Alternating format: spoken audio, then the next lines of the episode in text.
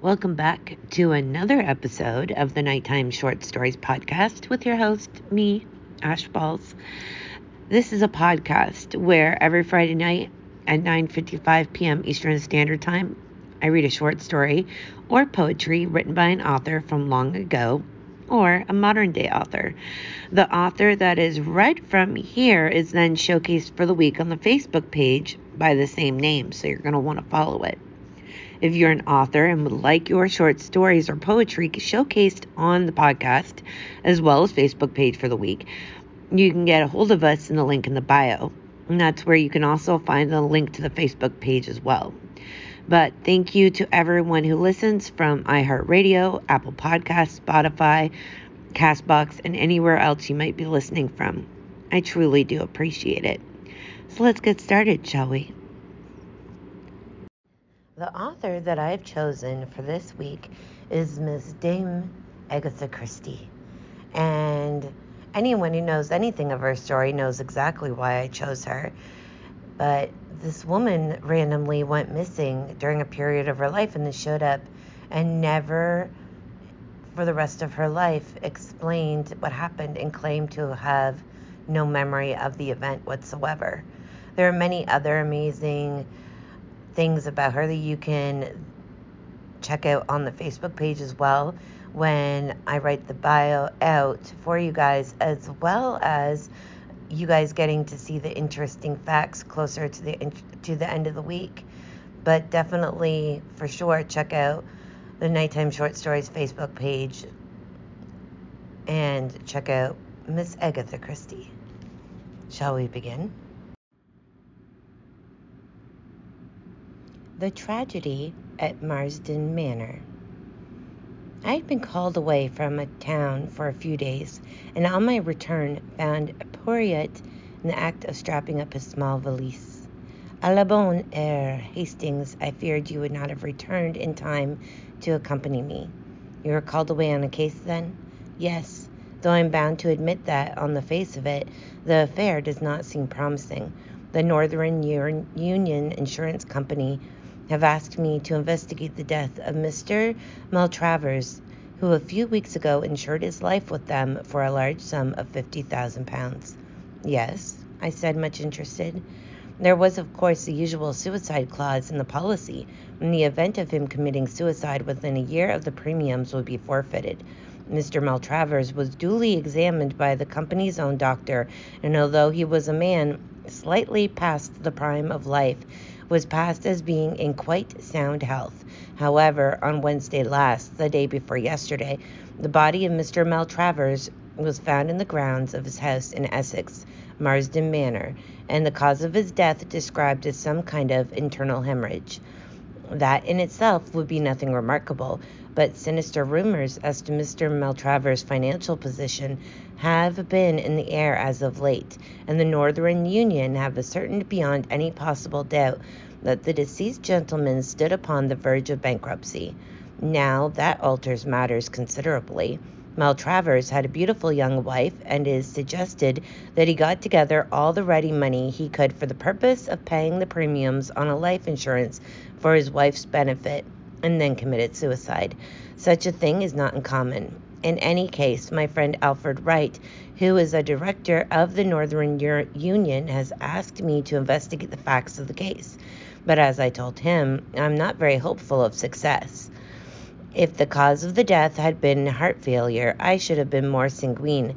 His heart failure may always be translated as the inability of the local GP to discover what his patient really did die of, but a hemorrhage seems fairly definite.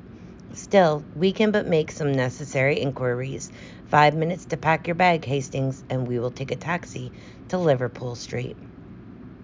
About an hour later, we alighted from Great Eastern train at a little station of Marsdon Leigh.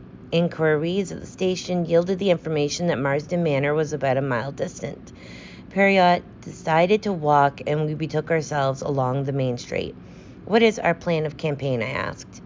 First, I will call upon the doctor. I have ascertained that there is only one doctor in Marsdon Leigh, Dr. Ralph Bernard. Ah, here we are at his house. The house in question was a kind of superior cottage, standing back a little from the road. A brass plate on the gate bore the doctor's name. We passed up the path and rang the bell. We proved to be fortunate in our call. It was a doctor's consulting hour, and for the moment there were no patients awaiting for him. Dr. Bernard was an elderly man, high shouldered and stooping, with a pleasant vagueness of manner. Poirot introduced himself and explained the purpose of our visit, adding that insurance companies were bound to investigate fully in a case of this kind. Of course, of course, said Dr. Bernard vaguely. I suppose as he was such a rich man, his life was insured for a big sum. You consider him a rich man, doctor? The doctor looked rather surprised. Was he not? He kept two cars, you know, and Marsdon Manor is a pretty big place to keep up, although I believe he bought it very cheap. I understand that he had had considerable losses of late, said Poirot, watching the doctor narrowly. The latter, however, merely shook his head sadly. Is that so? Indeed, it is fortunate for his wife then that there is life insurance. A very beautiful and charming young creature, but terribly unstrung by this sad catastrophe a mass of nerves, poor thing. I have tried to spare her all I can, but of course the shock was bound to be considerable. You have been attending Mr. Maltravers recently? My dear sir, I never attended him. What? I understand Mr. Maltravers was a Christian scientist or something of that kind. But you examined the body? Certainly. I was fetched by one of the under gardeners. And the cause of death was clear? Absolutely. There is blood on the lips, but most of the bleeding must have been internal. Was he still lying where he had been found? Yes, the body had not been touched. He was lying at the edge of a small plantation. He had evidently been out shooting rocks. A small rook rifle lay beside him. The hemorrhage must have occurred quite suddenly. Gastric ulcer, without a doubt. No question of his having been shot, eh? My dear sir. I demand pardon, said Poirot humbly, but if my memory is not at fault, in the case of a recent murder, the doctor first gave the verdict of heart failure altering it when the local constable pointed out that there is a bullet wound through the head. You will not find any bullet wounds on the body of Mr. Maltravers, said Dr. Bernard dryly. Now, gentlemen, if there is anything further, we took the hint. Good morning, and many thanks to you, Doctor, for so kindly answering our questions. By the way, you saw no need for an autopsy? Certainly not. The doctor became quite apoplectic. The cause of death was clear, and in my profession, we see no need to distress unduly the relatives of a dead patient. And turning, the doctor slammed the door sharply in our faces. And what do you think of Dr. Bernard Hastings? inquired Poirot as we proceeded on our way to the manor. Rather an old ass. Exactly. Your judgment of character are always profound, my friend. I glanced at him uneasily, but he seemed perfectly serious. A twinkle, however, came into his eye, and he added slyly, That is to say, when there is no question of a beautiful woman. I looked at him coldly. On our arrival at the manor house, the door opened to us by a middle aged parlour maid. Poirot handed her his card and a letter from the insurance company for Mrs. Maltravers. She showed us into a small morning room and retired to tell her mistress. About ten minutes elapsed, and then the door opened. A slender figure in widow's weeds stood upon the threshold. Monsieur Poirot, she faltered. Madame. Poirot sprang gallantly to his feet and hastened towards her. I cannot tell you how I regret to derange you in this way, but will you? Les affaires, they know no mercy. Mrs. Maltravers permitted him to lead her to a chair. Her eyes were red with weeping, but the temporary disfiguration could not conceal her extraordinary beauty. She was about twenty seven or eight, and very fair, with large blue eyes and a pretty pouting mouth. It is something about my husband's insurance, is it? But must I be bothered now, so soon? Courage, my dear madam, courage. You see, your late husband insured his life for a rather large sum, and in such a case the company always has to satisfy itself as to a few details. They have empowered me to act for them. You can rest assured that I will do all in my power to render the matter not too unpleasant for you. Will you recount to me briefly the sad events of Wednesday? I was changing for tea when my maid came up. One of the gardeners had just run to the house. He had found. Her voice trailed away. Poirot pressed her hand sympathetically. I comprehend enough. You had seen your husband earlier in the afternoon? Not since lunch. I had walked down to the village for some stamps, and I believe he was out pottering around the grounds. Shooting rocks, eh? Yes, he usually took his little rook rifle with him, and I heard one or two shots in the distance. Where is his little rifle now? In the hall, I think. She led the way out of the room and found and handed the little weapon to Poirot, who examined it curiously. Two shots fired, I see, he observed as he handed it back. And now, madam, if I might see, he paused delicately. The servant shall take you, she murmured, averting her head. The parlor maid summoned led Poirot upstairs, and I remained with the lovely and unfortunate woman. It was hard to know whether to speak or remain silent. I essayed one or two general reflections, to which she responded absently, and in a very few minutes Poirot rejoined us. I thank you for all of your courtesy, madam. I do not think you need to be troubled any further with this matter. By the way, do you know anything of your husband's financial position? She shook her head. Nothing whatever. I'm very stupid over business things. I see. Then you can give us no clue as to why he suddenly decided to insure his life. He had not done so previously, I understand. Well, we had only been married a little over a year, but as to why he insured his life, it was because he had absolutely made up his mind that he would not live long. He had a strong premonition of his own death. I gather that he had had one hemorrhage already, and that he knew that another would prove fatal. I tried to dispel these gloomy fears of his, but without avail. Alas, he was only too right. Tears in her eyes, she bade us a dignified farewell. Poirot made a characteristic gesture as we walked down the drive together. Ah bien. That is that. Back to London, my friend. There appears to be no mouse in this mouse hole, and yet, yet what? A slight discrepancy is all. You notice it? You did not? Still, life is full of discrepancies, and assuredly the man cannot have taken his own life. There is no poison that would fill his mouth with blood. No, no, I must resign myself to the fact that here is clear and above board. But who is this? A tall young man was striding up the drive towards us, and he passed us without making any sign. But I noted that he was not ill looking, with a lean, deeply bronzed face that spoke of life in a tropic clime. A gardener who was sweeping up leaves had paused for a minute in his task, and Poirot ran quickly up to him. Tell me, I pray you, who is that gentleman? Do you know him? I don't remember his name, sir, though I did hear it. He was staying down here last week for a night. Tuesday it was. Quick, mon ami, let us follow him. We hastened up the drive after the retreating figure. A glimpse of a black robed figure on the terrace at the side of the house, and a quarry swerved as we after him, so that we were witnessing of the meeting. Mrs. Maltravers almost staggered where she stood, and her face blanched noticeably. You, she gasped. I thought you were on the sea on your way to East Africa. I got some news from my lawyers that detained me, explained the young man. My old uncle in, uncle in Scotland died unexpectedly and left me some money. Under the circumstances, I thought it better to cancel my passage. And then I saw this bad news in the paper and I came down to see if there was anything I could do. You'll want someone to look after things for you for a bit, perhaps? At the moment they became aware of our presence, Poirot stepped forward and, with many apologies, explained that he had left his stick in the hall. Rather reluctantly to me, it seemed, Mrs. Maltravers made the necessary introduction. Monsieur Poirot, Captain Black. A few minutes' chat ensued, in the course of which Poirot elicited the fact that Captain Black was putting up at the Anchor Inn. The missing stick not having been discovered, which was not surprising, Poirot uttered more apologies and he withdrew. We returned to the village at a great pace, and Poirot made a beeline for the Anchor Inn. Here we established ourselves until we until our friend the captain returns, he explained. You noticed that I emphasized the point that we were returning to London by the first train. Possibly you thought I meant it, but no. You observed Mrs. Maltravers' face when she caught sight of the young black. She was clearly taken aback, and he, eh bien, he was very devoted. Did you not think so? And here he was on a Tuesday night, the day before Mr. Maltravers died, and must investigate the doings of Captain Black Hastings. In about a half hour, we espied our quarry approaching the inn. Poirot went on and accosted him, and presently brought him up to the room we had engaged. I've been telling Captain Black of the mission which brings us here, he explained.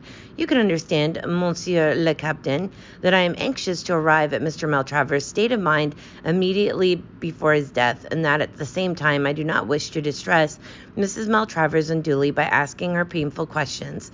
Now, you were here just before the occurrence and can give us equally valuable information.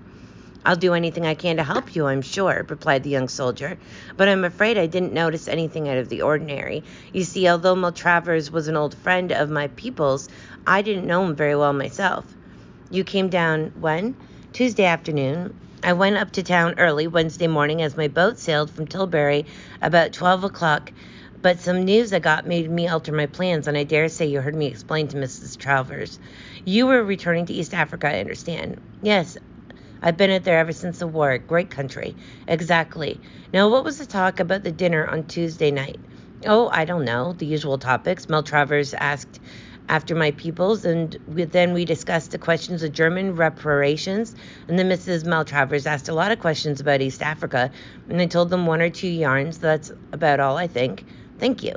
Poirot was silent for a moment. Then he said gently, With your permission, I should like to try a little experiment.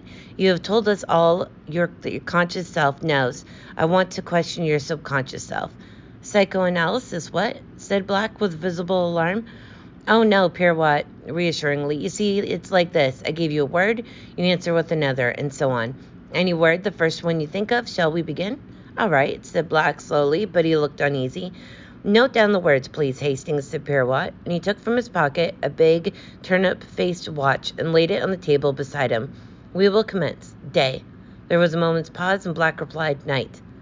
As Poirot proceeded, his answers came quicker. Name, said Poirot. Place. Bernard Shaw. Tuesday, dinner. Journey, ship. Country, Uganda. Story, lions. Rook rifle, farm. Shot, suicide. Elephant, tusks. Money, lawyers. Thank you, Captain Black. Perhaps you could spare me a few minutes in about a half hour's time. Certainly, the young soldier looked at him curiously and wiped his brow as he got up. And now Hastings said Poirot, smiling at me as the door closed behind him. You see it all, do you not? I don't know what you mean. Does this list of words tell you nothing? I scrutinized it, but was forced to shake my head. I will assist you. To begin with, Black answered well with the normal time limit with no pauses, so we can take it that he himself has no guilty knowledge to conceal. Day to night, place to name, are normal associations. I began to work with Bernard, which might have suggested the local doctor had come across him at all. Evidently, he had not. After our recent conversation, he gave dinner to my Tuesday but journey and country were answered by ship in Uganda, showing clearly that it was his journey abroad that was important to him and not the one which brought him down here. Story recalls to him one of the lion stories he told at dinner. I proceed to rook rifle, and he answered with totally unexpected word farm. When I say shot, he answers at once suicide. The association seems clear. A man he knows committed suicide with a rook rifle on a farm somewhere. Remember, too, that his mind is still on the stories he told at dinner, and I think you will agree that I shall not be far from the truth. I recall Captain Black and ask him to repeat the particular suicide story which he told at the dinner table on Tuesday evening. Black was straightforward enough over the matter. Yes, I did tell them the story. Now I, that I come to think of it, chap shot himself on a farm out there. Did it with a rook rifle through the roof of the mouth, bullet lodged in the brain. Doctors were no end of the puzzle over it. There was nothing to show except a little blood on the lips. But what, what has it got to do with Mr. Maltravers? You did not know, I see, that he was found with a rook rifle by his side. You mean my story suggested to him? Oh, but that's awful. Do not distress yourself. It would have been one way or another. Well, I must get on the telephone to London.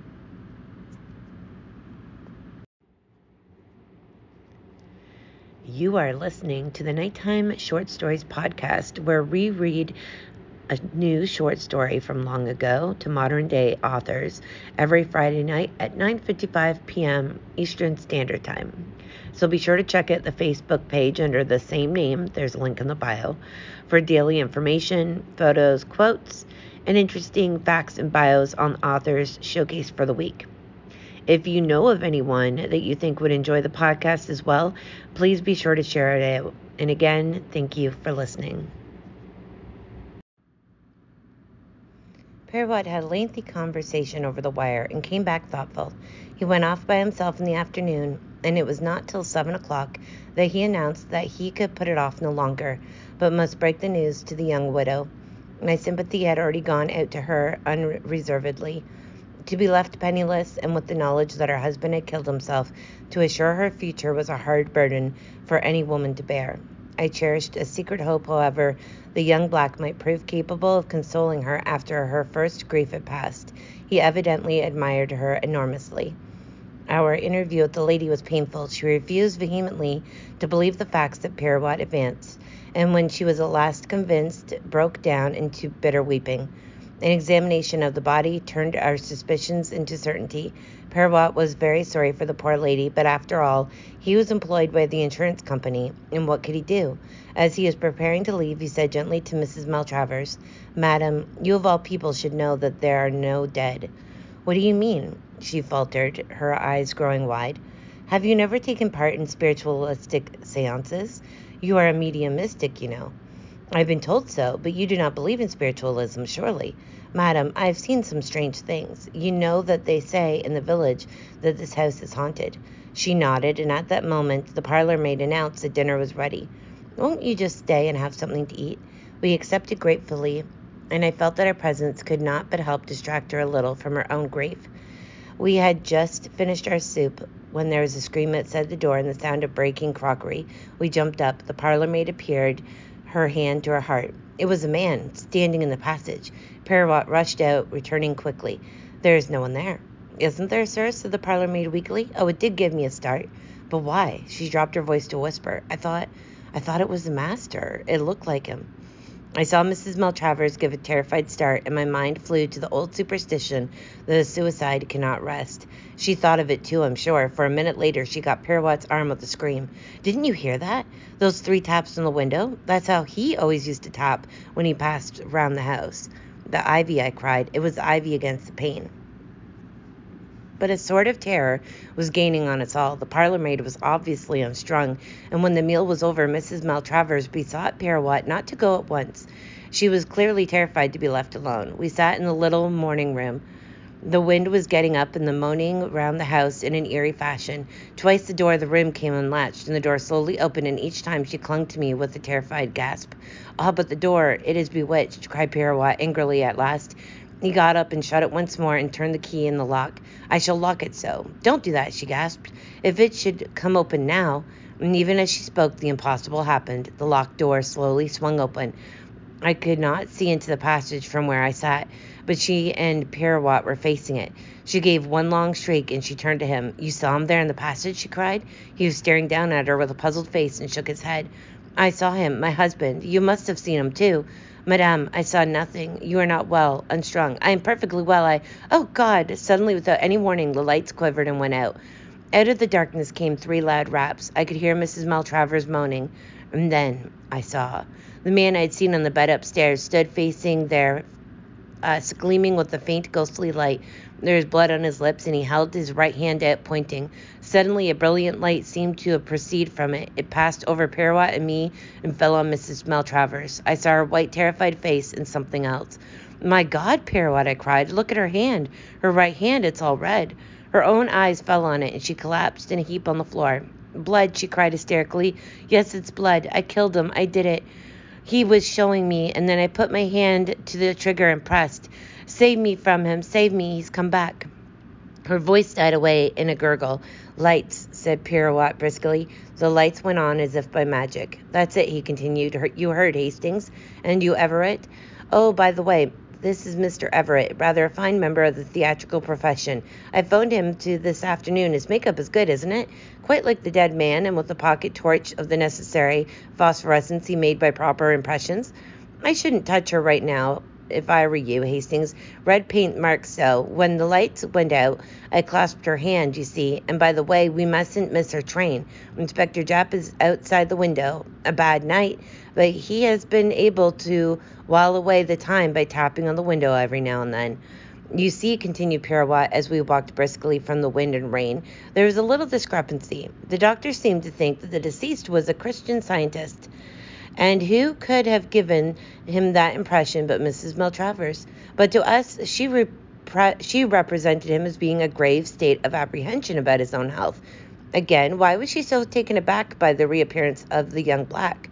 And lastly, although I know that convention decrees that a woman must make a decent pretense of mourning for a husband, I do not care for such heavily rouged eyelids. You did not observe them, Hastings, no. As I always tell you, you see nothing. Well, there it was.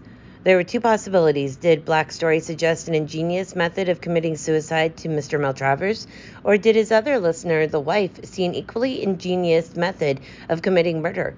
I inclined to the latter view. To shoot himself in the way indicated, he would have had to pull the trigger with his toe, or at least so to imagine. Now, Mr. Maltravers had been found with one boot off. We should almost certainly have heard it from someone. An odd detail like that would have been remembered. No, as I say, I inclined to the view that it was a case of murder, not suicide, but I realized that I had not a shadow of proof in support of my theory. Hence the elaborate little comedy you played tonight. Even now, I don't quite see all the details of the crime, I said. Let us start from the beginning. Here is a shrewd, scheming woman who, knowing of her husband's financial debacle and tired of his elderly mate, she is only married for his money, induces him to insure his life for a large sum, and then seeks for the means to accomplish her purpose. An accident gives her that, the young soldier's strange story. The next afternoon, when Monsieur le Capitaine, as she thinks, is on the high seas, she and her husband are strolling around the grounds. What a curious story that was last night, she observes. Could a man shoot himself in such a way? Do show me if it is possible. The poor fool, he shows her. He places the end of the rifle in his mouth, and she stoops down, puts her finger on the trigger, laughing up at him. And now, sir, she says saucily, supposing I pull the trigger. And then, and then Hastings. She pulls it. Until next time. You have been listening to the Nighttime Short Stories podcast. Please be sure to subscribe and come back every Friday night at 9:55 p.m. Eastern Standard Time for a new author of the week. Thank you for listening. Until next time.